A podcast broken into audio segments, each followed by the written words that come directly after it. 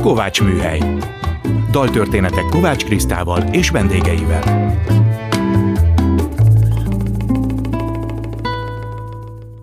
Szeretettel köszöntöm a Kovács Műhely hallgatóit, Kovács Kriszta vagyok. Hallgassuk meg mai daltörténetünk témaadó dalát, Gallai Péter és Horváth Attila dalának címe Ha csak most kezdenénk.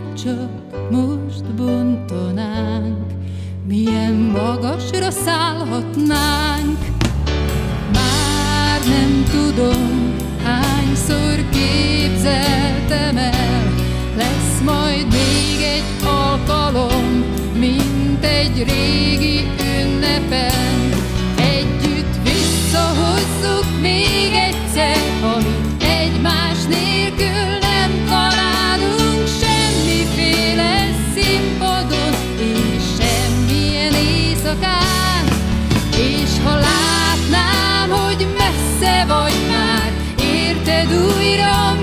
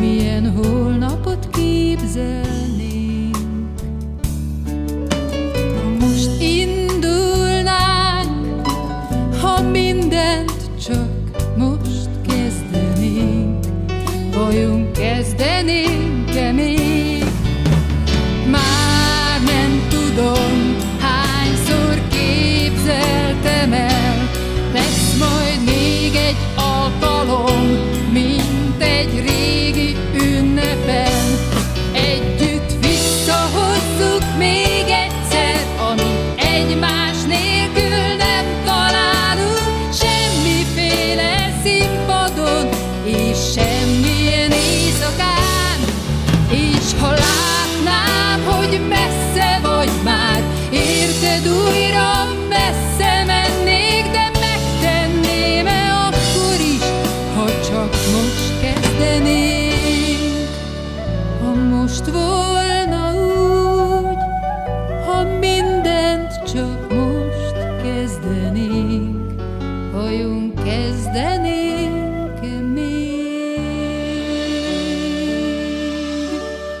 Szeretettel köszöntöm első vendégemet, Mérő László, pszichológust, matematikust, egyetemi tanárt. Szia, Laci! Szia, Krista. Örülök, hogy itt vagy megint. Én is. Azt mondtad, hogy amíg fejlődés lesz, addig válságok is lesznek, mert a fejlődés és a válság egy tőről fakad, ugyanannak a mechanizmusnak a következményei. Hogyan kell ezt értenünk, és mondjuk egy párkapcsolatban, és akár más területeken is? Egy párkapcsolat az más egy kicsit, de Hát általában... induljunk kicsit abból, mert a dal is egy párkapcsolatról szól, aztán majd beszélünk minden másról. A, vál, a válság általában abból van, hogy valahogy, valami szélsőség következik be, és a szélsőség az bekövetkezhet pozitív irányba is, meg negatív irányba is. Amikor éppen negatív irányba következik be, akkor válság van, amikor meg épp negatív, pozitív irányba következik be, akkor egy fejlődés Igen, azt is hirtelen. mondott, pont a következő idézet, hogy a fejlődés leállása viszont állandósuló válságot eredményezne, ezért válságok mindig is lesznek. Igen. Tehát ne féljünk a válságoktól? Ne féljünk, meg kell tanulni őket kezelni. És hogyan?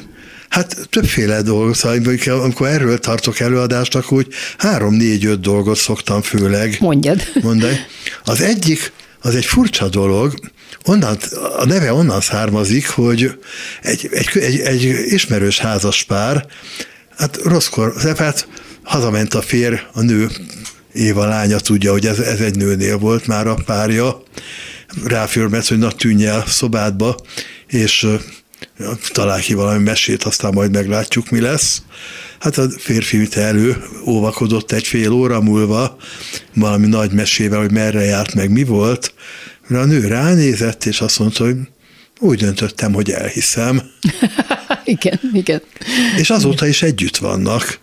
Tehát ez egy jó válságkezelési technika. Ha most én szakszerűbb akarnék lenni, akkor azt mondom, hogy csoportnormák átvevitele meg kialakítása. Ez mit jelent? Tehát az, hogy bizonyos dolgokról együttesen úgy döntünk, hogy elhisszük. Egyébként például a válság, a járványt társadalmi szinten az első hullámban ettől kezeltük ennyire jól, akkor úgy döntött az ország, hogy elhiszi, aztán későbbiekben már ez nem maradt meg, de a, tehát két évvel ezelőtt az első hullámot, azt meglepően jól kezelte Magyarország tényleg, meg akkor még szinte senkinek nem volt Aha, olyan ismerős, és, és, aki és később, később már ez Hát később ez megkopott, meg szóval sok minden. Később az a baj, hogy az elejét kutattuk csak, akkorra volt pont megbízásunk. Az egyértelmű, hogy akkor ez sikernek ez volt a fő komponense, hogy úgy, úgy viselkedtünk, mint a Alice Csodaországban Lewis Carroll regényében a szívkirálynő, uh-huh. aki akinek az a hobbija, hogy hihetetlen dolgokat hiszel. És, és mindenkinek leütteti a fejét. Az más kérdés, de, az más kérdés, de igen. volt olyan például, amikor ami, amikor egy, egy reggel hat hihetetlen dolgot sikerült elhinnie még, még reggeli előtt, és ez, ez nagyon jó napja volt akkor.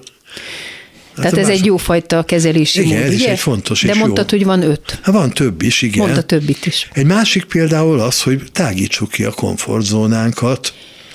Tehát Na, ha már a járvány után vagyunk pont, én például a járvány, amikor úgy rájöttem, hogy már három hónapja nem mozdultam ki otthonról, és úgy kezdtem is felszedni valamit meg, valamennyit, meg hát úgy mondtam az előadásokat a négy falnak, No, akkor például vettem egy szobabiciklit, nem szeretek szobabiciklizni, kifejezetten utáltam, hát egyébként munkába járáshoz használtam, igen. Tehát szó szerint, tehát felültem a biciklire, tekertem egy negyed órát, és akkor megérkeztem, leültem a gép elé, igen, és igen, igen. És fölül felöltöztél, alul meg hát, kevésbé.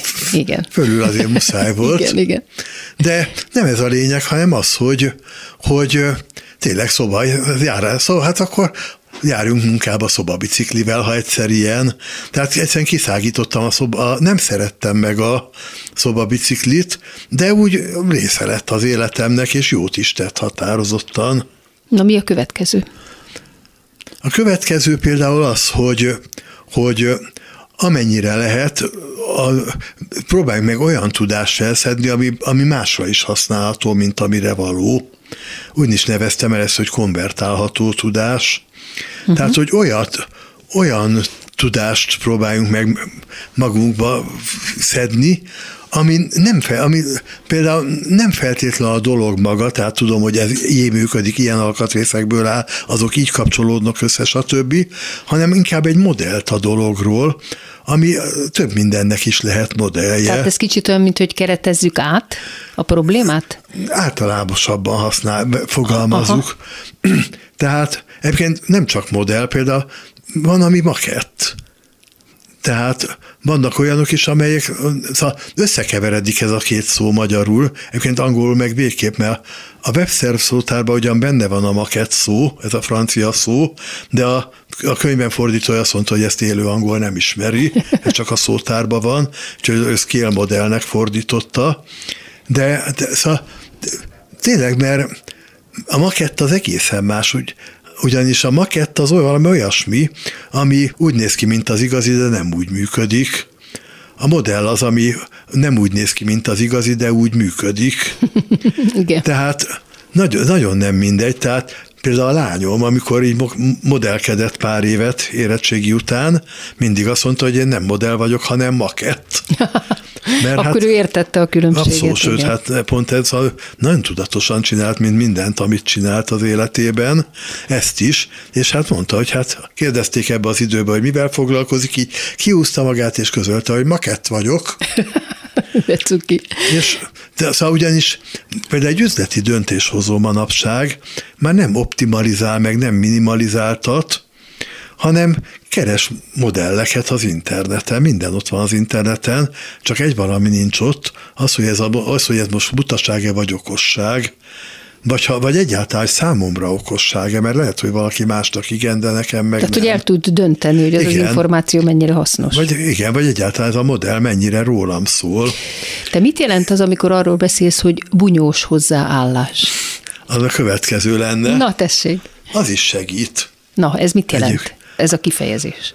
Az azt jelenti, hogy hát a pszichológiai, erre is van pszichológiai szakszó, de így bunyóval jobban érthető, rezilienciának nevezik, van más neve is a pszichológiában, a klinikai pszichológiában, trauma utáni növekedésnek. Na ez mit jelent? Nagyon sokat mondtál, de én mind nem értem. Na, a reziliencia általában azt jelenti, hogy valami nagy nyomás vagy nagy nehézség után visszatérni az eredeti formába. Ez a latin rezilió szóból. És akkor utána újra kezdeni És a utána dolgokat. folytatni, Aha, vagy élni folytatni, tovább.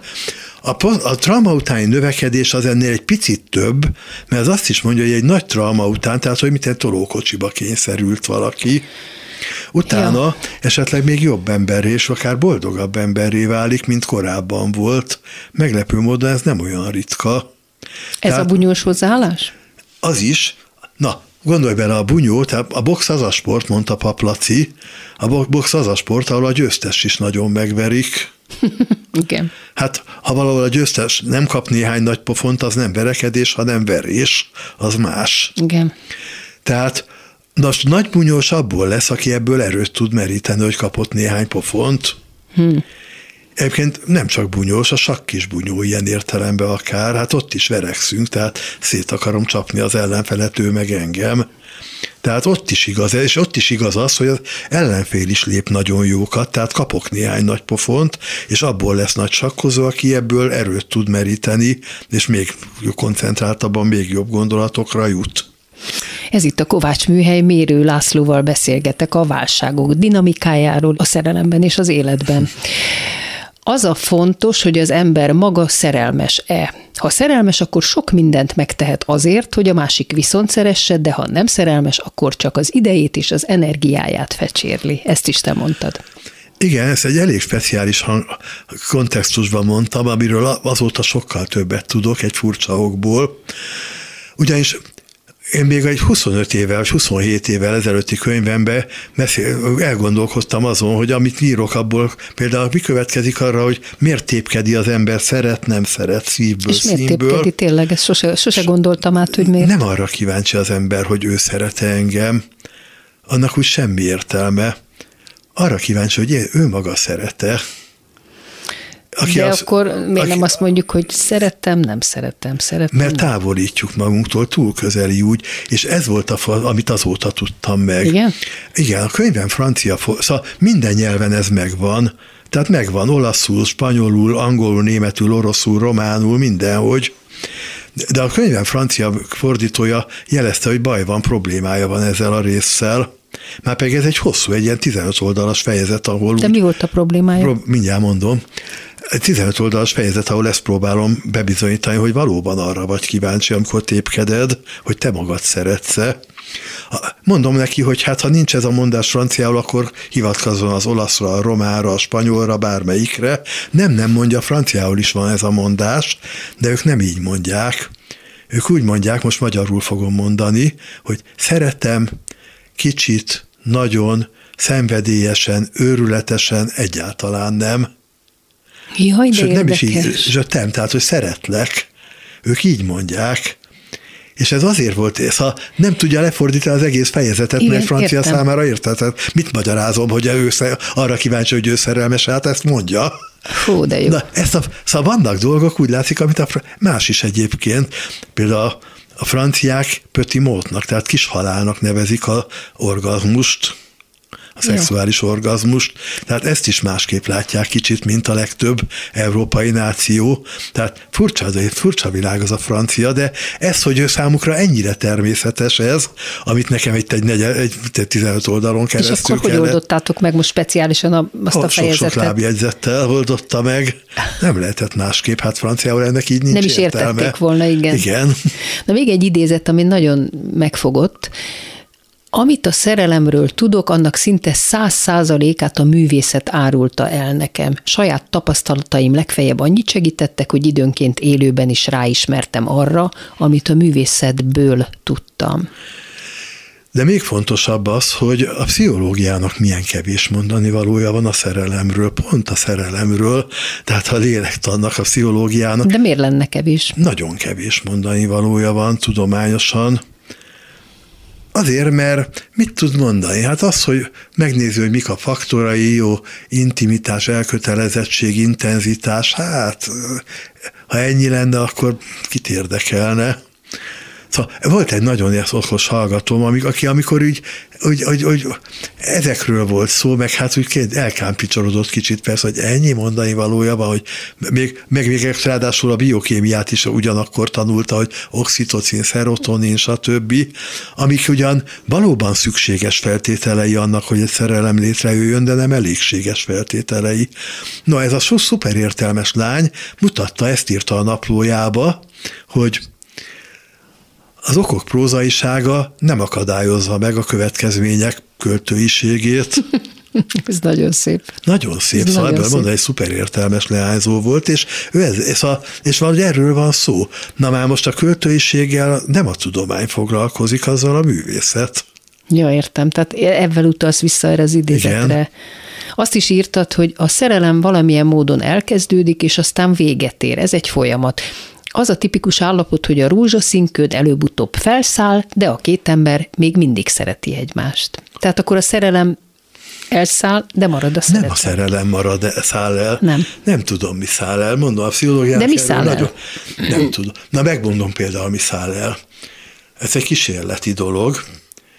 Van ez az Én szoba nevű kísérleti eszköz, ez egy ferdefalu szoba, tehát a padló nem párhuzamos a plafonnal. Nagyon nem de olyan helyről pont a paralaxis pontból néz be az ember, hogy ezt nem veszi észre. Ez ugyanaz, mint amikor például mit látsz, hogyha nézed a vasúti sineket, hát, összetartanak, igen. miközben tudod, hogy azok párhuzamosak. Ez ennek a fordítottja, tehát itt össze, valóban összetart a két a plafon meg a padló, de itt ezt most ellenkező irányba kompenzálod, mert a szobák nem ilyenek. De mi következik ebből? Az, hogy ha valaki mondjuk az alacs, szoba alacsony oldalán áll, az plafonig ér uh-huh. aki meg a másik oldalán áll, az a feléig se ér. Tehát ez egy nagynak, nagynak másikat kicsin. kicsinek. Igen, igen. Állati jó illúzió. Például a csodák palotájában ez rendszeresen megvan, megvan mert nagyon működik, és tényleg nagyon érdekes, meg izgalmas így látni. De a pszichológia az sajnos nem olyan, mint a fizika. Egy golyó az, az golyó, az ak- akkor is golyó, ha csapágy golyó, meg akkor is ha ágyú golyó. Az ember nem ilyen. Tehát hát ettől nehéz, egy... mint tudományt, nem tudsz van. kísérleteket a de, szerelemre, nem lehet. nagyon. Azért van. Na például ez, akaratlanul is.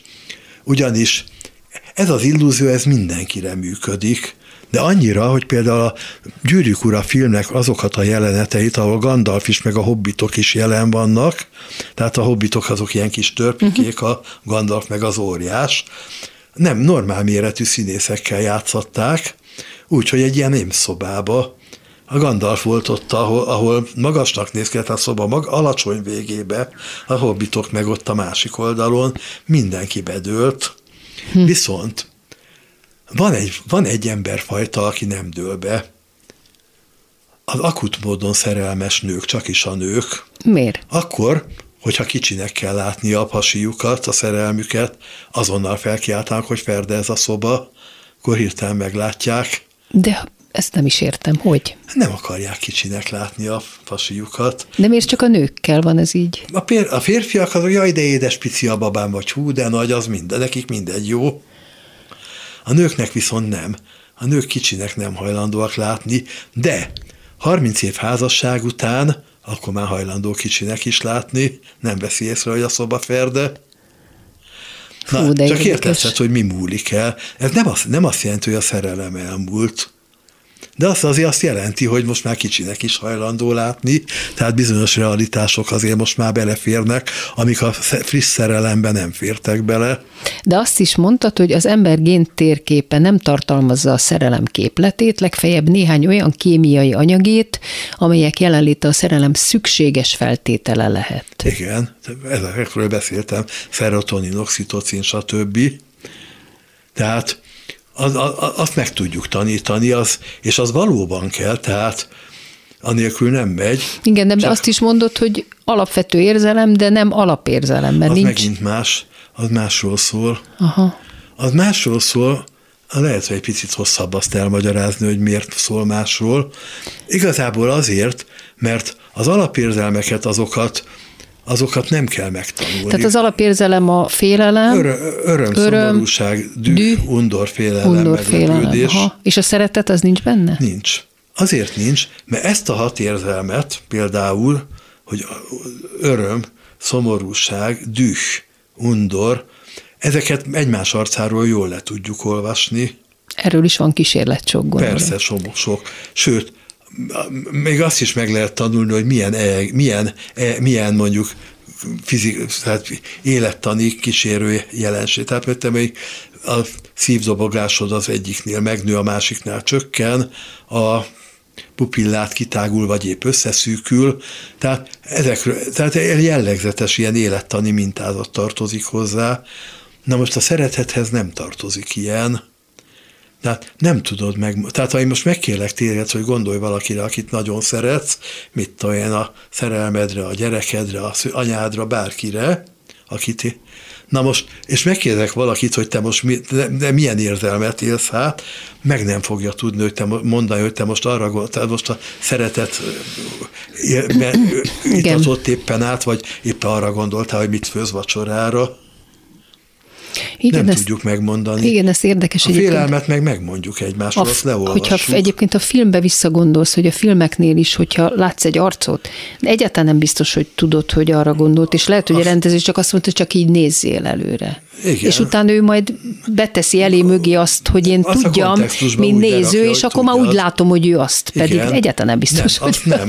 csak azt mondta, nézzél előre. tudod úgy játszani, hogy az düh Hát jó, neked szakmád, úgy Jó, de nem csak én, hanem más most, bárki persze. Most persze vizet hordok a Dunába, de ezt a hatot el tudod játszani, ja. úgyhogy, úgyhogy mindenki számára világos vagy, hogy lesz, hogy most dühös vagy, most undorodsz, most félsz, Hát én el tudom játszani, mert ugye ez a szakmám, de az embereknek meg ösztönösen de az jön, tehát belénk van. van azt nem tudod megmondani, azt nem tudod eljátszani, hogy mindenki arra gondolja, hogy te most a szerelmedre gondolsz. Hát jó. Az csak a kontextus csinálja meg, ezért nem alapérzelem, pont ezért, mert tehát ez azt jelenti, hogy tanulni kell. Hát akkor fejezzük be avval, amit még szintén mondtál, hogy a szerelem nem velünk született képességünk, hanem apránként tanuljuk meg az irodalomból, a biológiából, a pszichológiából, és legfőképpen egymástól. Köszönöm szépen Mérő Lászlónak, hogy Köszönöm ismét szépen. eljött hozzám a Kovács műhelybe. Szia, Laci! Szia! És most jöjjön Dés László és Nemes István dala a szerző előadásában. Ha lenne jövő.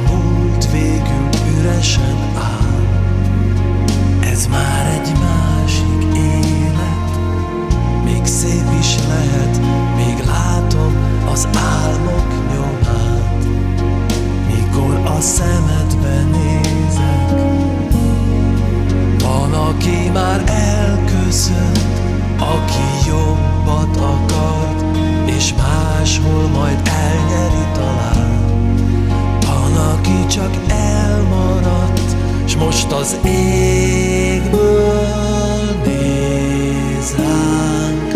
Itt ez a névtelen élet, s a végén mindig kiderül. Az, hogy mást akartam, hagyd meg a hangod, az arcot, hogy ne maradjak egyedül. Ez az én jutalmam, itt ez a föld, ez a hely, és egy mosoly néha sikerül. Látod, itt maradtam, hagyd meg a hangod, az arcot, hogy ne maradjak egyedül. Ez az én jutalmam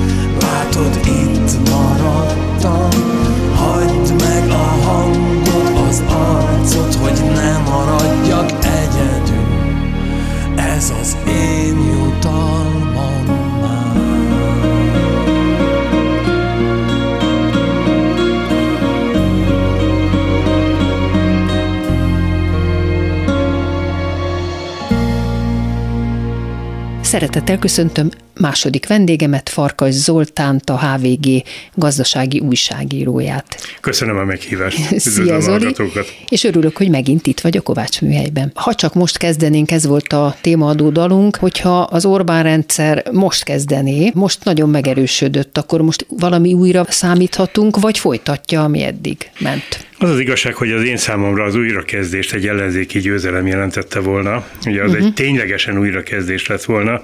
Markáns szakítása azzal, amiben egyet érünk, egy, amiben jelenleg élünk. És hát tulajdonképpen 2010-ben sem kezdte újra az Orbán kormány, hanem nagyjából folytatta azt, amit 1998 és 2002 között folytatott, akkor egy abban a négy évben egy ilyen középliberális pragmatikus álláspontból elment egy meglehetősen nacionalista ízű irányba, és akkor már látszott az is, hogy itt a hazai tőke gyámolítása, a kedvencek, kormánykedvencek vagyonhoz juttatása, a Ugye ez a klasszikus szlógen is e körül, illetve négy évvel később fogad meg, hogy a haza nem lehet ellenzékben, de már, már voltak erre utaló Meg is értettem, amikor ezt hallottam nagyon. Minden okod meg volt rá. Úgyhogy azért mondom, hogy 2010-ben is már egy folytatás volt, most pedig egy újabb, még keményebb folytatás. A még keményebbre azt mondom, hogy hogy ez a kétharmad, ez nagyon erős. És Főleg be fognak keményíteni, azt gondolod? Hát ugye én azt írtam gyerekkori olvasmányomra visszautalva, hogy jaja legyőzötteknek, uh-huh. ugye ez az utolsó Mohikán egyik fejezete, uh-huh. aki olvasta és emlékszik rá, az angolok meg a franciák kötöttek egy alkut, hogy az angolok föladják a Monroe erődöt, franciák ennek fejében szabad elvonulást ígértek, ám de jöttek a gazkuronok és lemészárolták a, az elvonuló félben lévő franciákat, különös tekintettel a nőkre és a gyerekekre. Hát, mint hogyha ezt a mostani ukrajnai helyzetet írtad volna le. Hát ez egy képes beszéd természetesen. Ukrajnára igaz, Magyarországra annyiban lehet igaz, hogy itt azért nem sok kegyelmet feltételezek a kormány részéről a vesztesek irányába. Most, amikor ez a felvétel készül, még csak arról lehet hallani, hogy egy-két az ellenzékkel rokon szenvező polgármestert megtámadtak, meg hogy a tilos rádió nem kap majd frekvenciát. De, de hát azt szerintem... is lehet hallani, hogy bizonyos olyan ellenzékinek mondott értelmiségieket is behívnak, független civileket is, a közmédiába, de ellenzéki pártvezetőket is, vagy akár már Kizai Pétert, akit korábban nem, csak öt percre. Tehát, hogy akkor ez hogy van? Nem tudom, hogy hogy van, ugye én egyetlen egyszer nem hallottam tehát nem tudom, hogy milyen szövegkörnyezetben hangzottak el a velük készült interjúk. Azt kell mondanom, hogy ízlésbéli bolykottat tartok a az állami televízióval és az állami rádióval szemben egészen egyszerűen szüksége van a lelki állapotomnak arra, hogy ezekben ne hallgassak bele. Egyszer-egyszer megteszem természetesen, tehát minősített esetekben, például a, az ukrajnai háború kezdeténél, de de nem, nem lehet elviselni, az a baj. Szóval soha nem hittem, hogy egyszer csak egy valamiben egyet fogok érteni Bencsik Gáborral, de abban, hogy ez nem megy, abban teljes egészében igaza van. De hát erről is vitatkoznak ellenzéki körökben, hogy be kell menni, vagy nem szabad bemenni. Éppen az előző vendégem, Mérő László azt mondta, hogy ha hívnak, be kell menni, és el kell mondani, hogy jé, most itt vagyok, pedig mennyiszer nem lehettem itt, mert hogy el kell, hogy jusson azokhoz a nézőkhöz. Hát most erről el lehet vitatkozni, de nem tudom megmondani, egyetlen egy dolgot tudok biztosan, hogy az utóbbi időben különböző okoknál fogva ö, rengeteget autózom.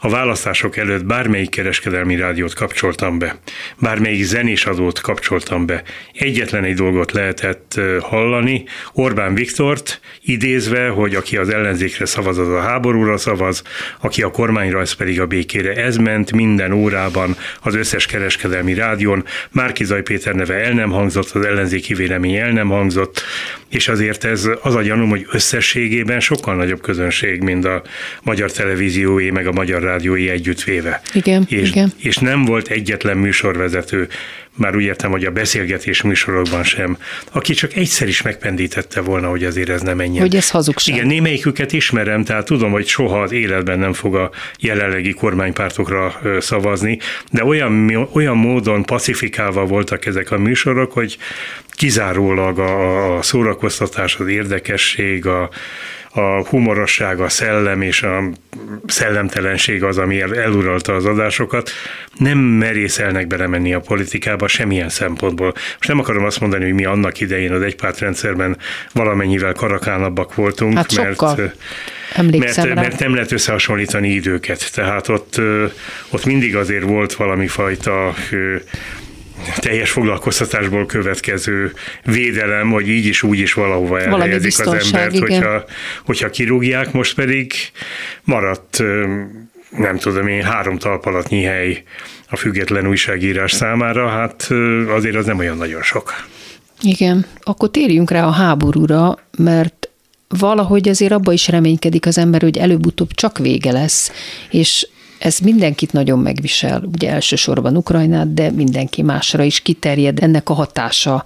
Most például az orosz függőséget, hogyan lehet újra kezdeni, hogy a dalnál maradjunk a gázimportját, mondjuk hogyan lehet máshonnan megoldani? Ez a gáz ez egy érdekes dolog, én nagyon-nagyon távol vagyok ettől az egésztől, viszont olvastam a Plecser Tamásnak, a Erste Bank elemzőjének egy nagyon érdekes véleményét, amit most én úgy összegeznék, ahogy a Plecser nem írta le.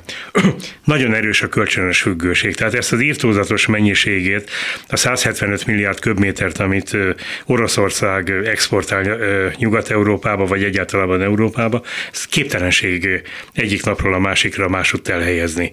Egészen uh-huh. egyszerűen nincs olyan mód, és hogyha egy részét nem szállítanák le, akkor is az egész rendszer úgy, ahogy van, összedőlne. Ez nem olyan, mint az áram, hogy fölkapcsolom, lekapcsolom. Tehát nem lehet azt mondani, hogy most akkor csókolom, ezt nem kérjük, és rögtön kérünk máshonnan, mert nincs honnan. Európa részéről pedig három-négy évre teszi Plecser Tamás azt az időszakot, amikor át lehet állni, Aha. és ehhez is borzasztó sok minden kellene, olyasmi például, hogy a bezárt Gröningeni hollandiai gáz egy kitermelés újranyitása, a cseppfolyós gáz bődületes mennyiségű importja, és ez mind-mind-mind rettenetesen megdrágítaná a gáz árát, a gáz felhasználását.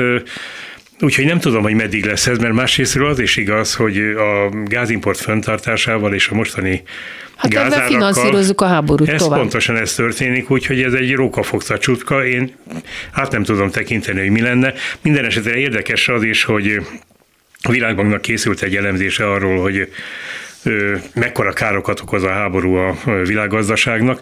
Azt mondják, hogy Ukrajna és Oroszország nem olyan jelentős tényezői a világgazdaságnak, mint gondolnánk, tehát hogyha ez a két ország egymással úgy, úgy elháborúzgat, akkor a globális növekedés legfeljebb 2%-kal csökkenne, az infláció meg olyan 2,5%-kal fölfelé menne, de, de azok az országok sokat veszíthetnek, amelyek közel vannak hozzájuk. De nem csak azok, azt hallottam, hogy az ENSZ főtitkár azt mondta, hogy a szegény országokat fogja ezt A nagyon... szegényeket, szegények nagyon nagy bajban vannak az élelmiszerdrágulás meg... miatt. Igen. Ez egy külön, külön történet, hogy velük mi lesz, azt tényleg a nemzetközi szervezeteknek kell mielőbb valami Mert megoldást ugye a gabona is meg nem tudom. Minden, minden, az alapvető on, élelmiszerek, onnan, onnan megy. mindegyike, mindegyike, nem minden megy Ukrajnából, de Sok. bődületes tempóban emelkednek. A gabonában, a kukoricában és sok minden másban főexportőrök. Tehát nem lehet azt mondani, amit, amit Orbán Viktor mondott, hogy hát mi ha maradjunk ki ebből a háborúban. Nem tudunk kimaradni, hát, hát Európa része vagyunk. Eddig sem maradtunk ki, de egyébként azt akartam mondani, hogy milyen érdekes, hogy a világban azt írja, hogy a legjobban a harchoz közel álló államok és a nagy függőséget, gáztól való nagy függőséget mutató országok fogják megszenvedni ezt az egészet. Na most ehhez képest Magyarországnak 4%-os gazdasági növekedést jövendől, Lengyelországnak meg 3,9%-ot, holott közel vagyunk a háborúhoz, hozzánk jönnek a menekültek.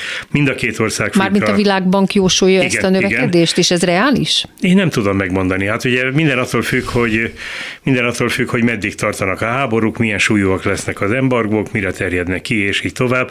Azt tudom, hogy a jövendőléseknek, pardon, a prognózisoknak a szavatossági ideje az nagyon gyorsan rövidül. Ez itt a Kovács Műhely Farkas Zoltánnal beszélgettek a válság utáni újrakezdésről és a gazdaságban ennek kezeléséről.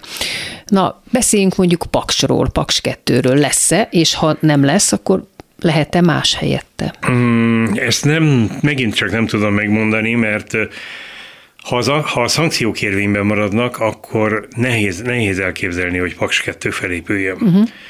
Borzasztóan nehéz. Na most azt meg technológiailag nem tudom, hogy létezik-e egy esetleg elkezdett Paks 2-t másik technológiára átállítani. Mert ott valami orosz technológia van, azt hiszem.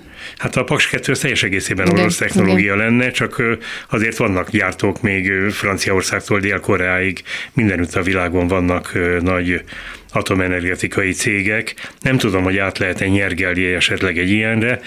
Um, azt se tudom, hogy milyen alkú van, ugye ezek a szerződések Teljesen titkosítva vannak. Igen. Titkosítva vannak. Mindenki ködbe mozog, Úgyhogy igen. például egy ellenzéki győzelemnek az is az előnye lehetett volna, hogy ezekbe bele lehet nézni. Hány évre van titkosítva? 50? Nem tudom, nem Ilyesmi. tudom, de a, én már nem fogok belenézni, az a szörnyű gyanúm. Ha csak mondom, meg nem változik a világ, és valaki azt nem mondja, hogy na most minden lapot kiderítünk, nézzünk meg, akkor nagyon sok olvasni valóm lesz. Mégiscsak az van, hogy válság van, meg szükségszerű megszorítások jönnek, de ezt a propaganda majd hogy fogja úgy átfesteni, hogy nincs válság és nincsenek megszorítások? Válság egyelőre a szónak abban az értelmében, hogy mondjuk két egymás utáni negyed évben csökkenne a hazai össztermék, nincs. Ugye a legújabb prognózisok olyan 2-4 százalékos sávba teszik az idei növekedés, gazdasági növekedést, ami akkor, amikor mi beszélgetünk, még akár reális is lehet. Hogyha itt tényleg a legrosszabb forgatókönyv következik be, tehát az Európai Unió leállítja Oroszországtól az energiaimportot, hogyha a jegybankok, világjegybankjai nagyon gyorsan elkezdenek kamatot emelni. Most például legutóbb az Európai Központi Bank még mindig őszre volt a, a kamatemelés, de hogyha itt elkezdődik tényleg egy, egy gyorsabb kamatemelés, hogyha a kínai gazdaság az újraélet járvány miatt leáll és megtorpan, és ott sem lesz növekedés, és még esetleg a forint is nagyon sokat gyengül, ami minden ilyen rizikós helyzetben előfordulhat, akkor tényleg nagyon rossz lehet a helyzet. Egyelőre nem, nem úgy állnak a csillagok, hogy ez a közeli jövőben vagy egyik napról a másikra bekövetkezik. Hogyha az adás ideig bekövetkezik, akkor nyugodtan a fejemet lehet venni. Na most vajon lesz-e Fudán Egyetem, bár ugye ahhoz nekünk nincs közünk, mert az az ő pénzükből épül, csak a mi A Fudán a milyenkből épül? A Budapest-Belgrád Ja, Belgrád épül, bocsánat, összekevertem. pénzből. Igen. Ez, ez, ez, hogy mondjam csak, ez, ez a legevidensebb módja lenne a mostani Lehetne. költségvetési helyzet kezelésének, hogyha ezeket egy kicsit igen, úgy, igen. úgy elhalasztanák. Ugye az a sajátos helyzet, hogy érvényes költségvetés nincs. Ugye azt a múlt nyáron fogadták el, olyanok voltak benne, hogy hogy 3% lesz az infláció, hát most 8, olyanok voltak benne, hogy 360 eur, forint lesz az euró átlagos árfolyama, hát most 380, de volt 400 is, olyan volt benne, hogy 0,9% a jegybanki alapkamat, most már az irányadó, irányadó kamat az 6,15 százalék, úgyhogy annak gyakorlatilag, ahogy Palóc Éva fogalmazott szellemesen, csak annyi igaz belőle, hogy aláírták, hogy melyik nap fogadták el. Az teljes egészében összeomlott. De akár összeomlott, akár nem, gyakorlatilag itt ilyen szükségállapotszerű kormányzás van, tehát határozatokkal történő kormányzás. Még mindig tart a Covid miatti állapot. Hát nem? az egészségügyi válsághelyzet is, meg ami nem ennyire evidens, de például a migráció miatti válsághelyzet is már És ezt ők tartják, már hogy tart. Persze, mert így, így, így tényleg rendeleti Igen. úton lehet kormányozni, úgyhogy a költségvetés gyakorlatilag követhetetlen. Két dolog viszont világosan látszik. Egy, kétharmaddal akkor is olyan hiányt állítanak be, amilyet akarnak. Kettő, ezt meg is teszik, hiszen két egymás után évben, decemberben írtózatos mennyiségű pénzt szórtak ki, 2020-ban pedig, amikor már látszott, hogy halmozódnak a feszültségek, akkor nagyon nagy összegben sztorníroztak beruházásokat. De ez, ja, értem. Igen, Igen tehát ott, ott már úgy, úgy készülgettek arra. Más kérdés, hogy nagyjából annyi beruházást sztorníroztak, amennyi pénzt aztán februárban a lakosságnak odaadtak. Ugye olyan nagyjából 1240 milliárdot adtak oda a lakosságnak úgy, hogy visszafizették az előző évben befizetett személyi jövedelemadót, mindenki megkapta a 13. havi nyugdíjat, és még a fegyveres testületek is bődületes mennyiségű pénzhez jutottak. Ez a három tétel együtt 1240 milliárd forint. Na, de ez egy, nem tudom ez nagyon a nagy. számokat, ez egy írdatlan ez összeg, a, a, de ezt hogy tudják aztán pótolni? Hát ez hiányzik. Előre pótolták, hazapótolták, hogy nagyjából 1000 milliárd beruházást felfüggesztettek, de hogy ezek közül a beruházások közül hol van, mi van, mivel mi történik, azt élő ember nem tudja megmondani. Na most Mint az... ahogy azt sem lehet megmondani, hogy létezik a költségvetésben egy gazdaság újraindítási akcióterv, ez a hazai össztermék 13%-ára rúg bődületes összeg, hogy az ezekben felsorolt célok közül mi valósult meg, mit kezdtek el, mi hol tart, mit tudnak még szornírozni, hát nem, nem, nem, nem az a fő erősége ennek a kormánynak, hogy ezekről a dolgokról beszámoljon.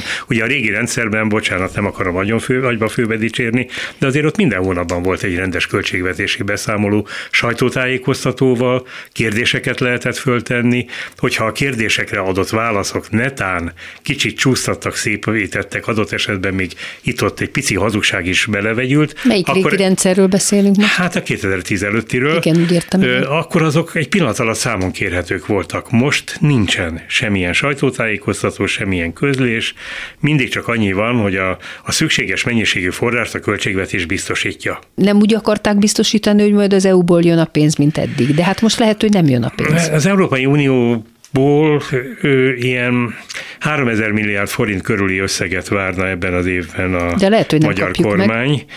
Most egyelőre nem tudom megjósolni. Régebben azt gondoltam, hogy a helyreállítási alap körüli viták csak erre fognak kiterjedni, tehát ezt a pénzt, amit Lengyelországot leszámítva már minden állam megkapott, e körül folynak majd a viták. Most azért van olyan érzésem, hogy esetleg a, a 7 éves költségvetés keretei körül is elhúzódó viták folynak, de két dolgot azért szeretnék itt is megjegyezni. Egy, az Európai Unió nem érdekelt abban, hogy ne adja oda a megítélt kereteket. Ez látszott az elmúlt időszakban. Kettő, nem nagyon szeretik már bizonytalanra odaadni, Tehát elég nehéz elszámolni a, azokkal az adófizetőkkel, akiknek a pénzét az Európai Bizottság akkor... költi.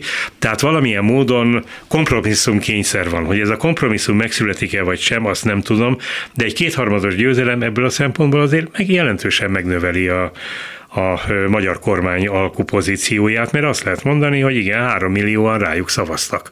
Három millió ember áll mögöttük. Hogy aztán a három millió ember amögött áll le, hogy ennek a pénznek egy részét a kormányhoz közeli oligarchák lenyúlják, a másik részét eltékozolják, a harmadik részéből épülnek azért infrastruktúrális beruházások, és kap, kapnak a kórházak CT-t, össze-vissza mondom a példákat, mindenfajta eset, mindegyikre van már példa, azt, azt nem nagyon lehet megmondani, nem erre szavaztak az emberek, tehát nem arra szavaztak, hogy ez a kormány préselje ki az Európai Unióból a pénzt, hanem egyszerűen elhitték, hogy ez a kormány békét akar és képes megvédeni az országot.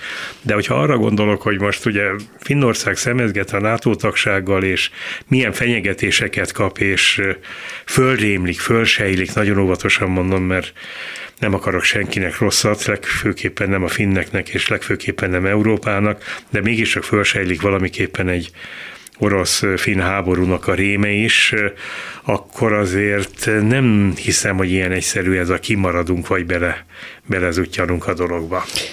Mennyire tartod reálisnak, hogyha esetleg mégsem kap pénzt az Orbán rendszer az EU-tól, hogy akkor tényleg kilépteti az EU-ból. Én nekem volt olyan érzésem, hogy elkezdték megdolgozni a közvéleményt.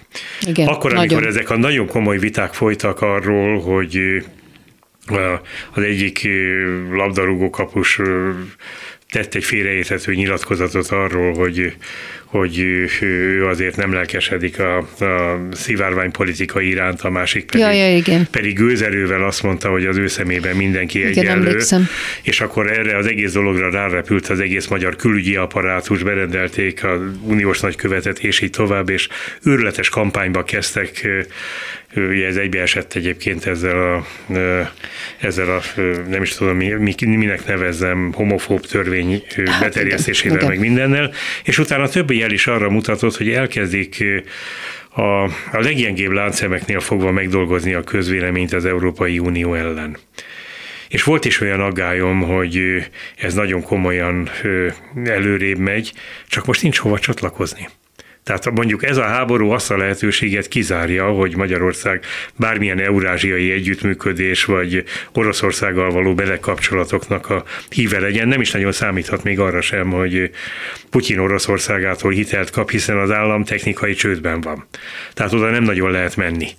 Kínába, hát azért az szintén olyan ügy, hogy ott nagyon-nagyon megkérik az árát, tehát azt kell mondanom, hogy a, a még mindig itt a legjobb, per ugye? pillanat, per Most pillanat. az ő szemével nézve is. Mindig, mindig le kell szögezni, hogy a felvétel elkészülte idején az az érzésem, hogy az egyetlen nyugalmi pontot az Európai Unió és a NATO jelenti. Elsősorban a NATO Orbán szempontjából is, másodszorban pedig az Európai Unió. Egyébként érdekes, hogy az Európai Unió belül például Orbán Viktor harcosan azt az álláspontot képviseli, hogy szükség van erősebb európai haderőre.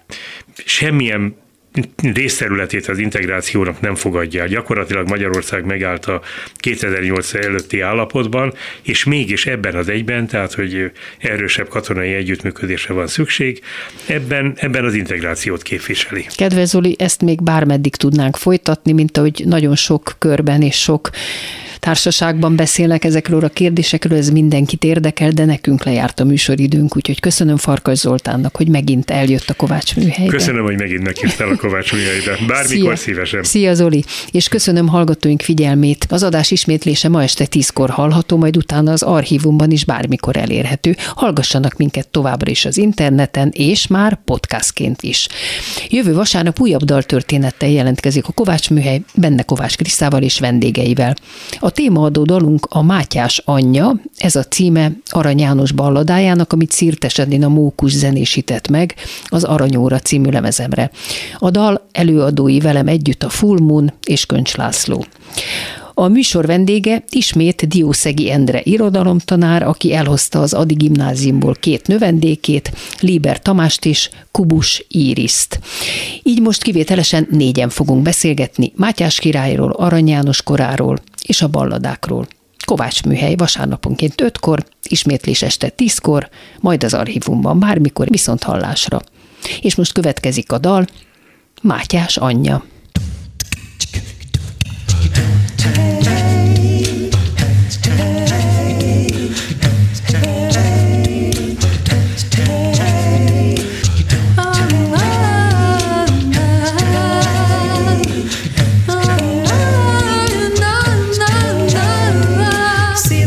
Erzsébet levelét megírta, szerelmes könnyével azt is telesírta. Fiának a levél Prága városába, Örömhírt vizen a szomorú fogságba.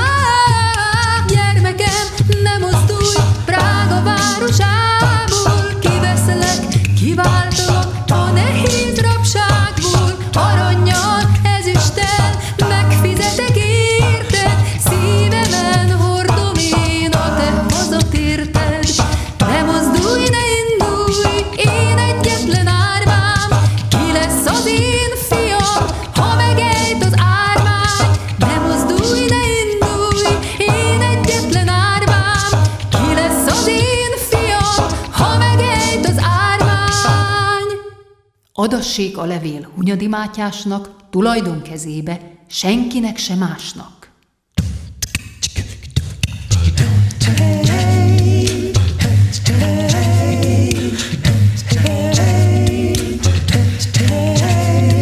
Fekete viaszból nyom rá pecsétet Könyöklőn várnak az udvari cselédek. Kiviszi hamarabb levelem Prágába Száz arany megaló teste fáradtsága Viszem én, viszem én hét nap elegendő. Szerelmes szívemnek hét egész esztendő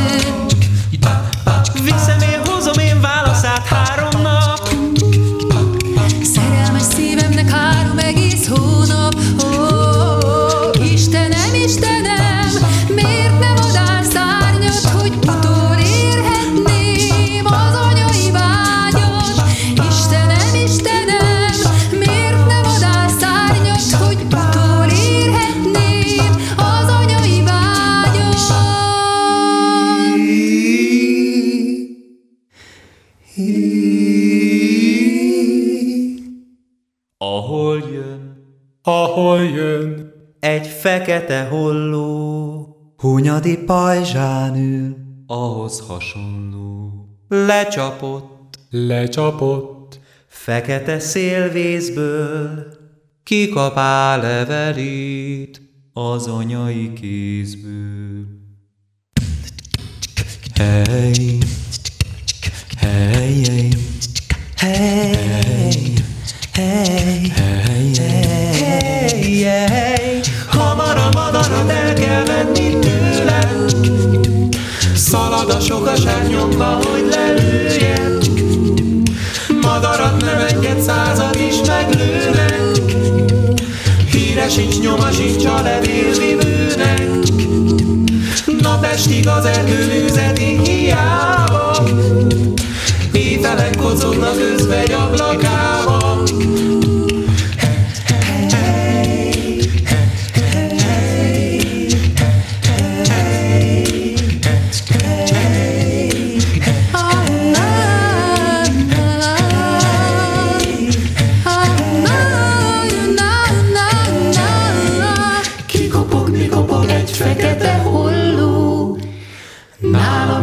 levél vagy ahhoz hasonló Piros a pecsétje, finom a hajtása Ó, áldott a keze írása Ó, áldott a keze írása Kovács Műhely. Kovács Kriszta műsorát hallották.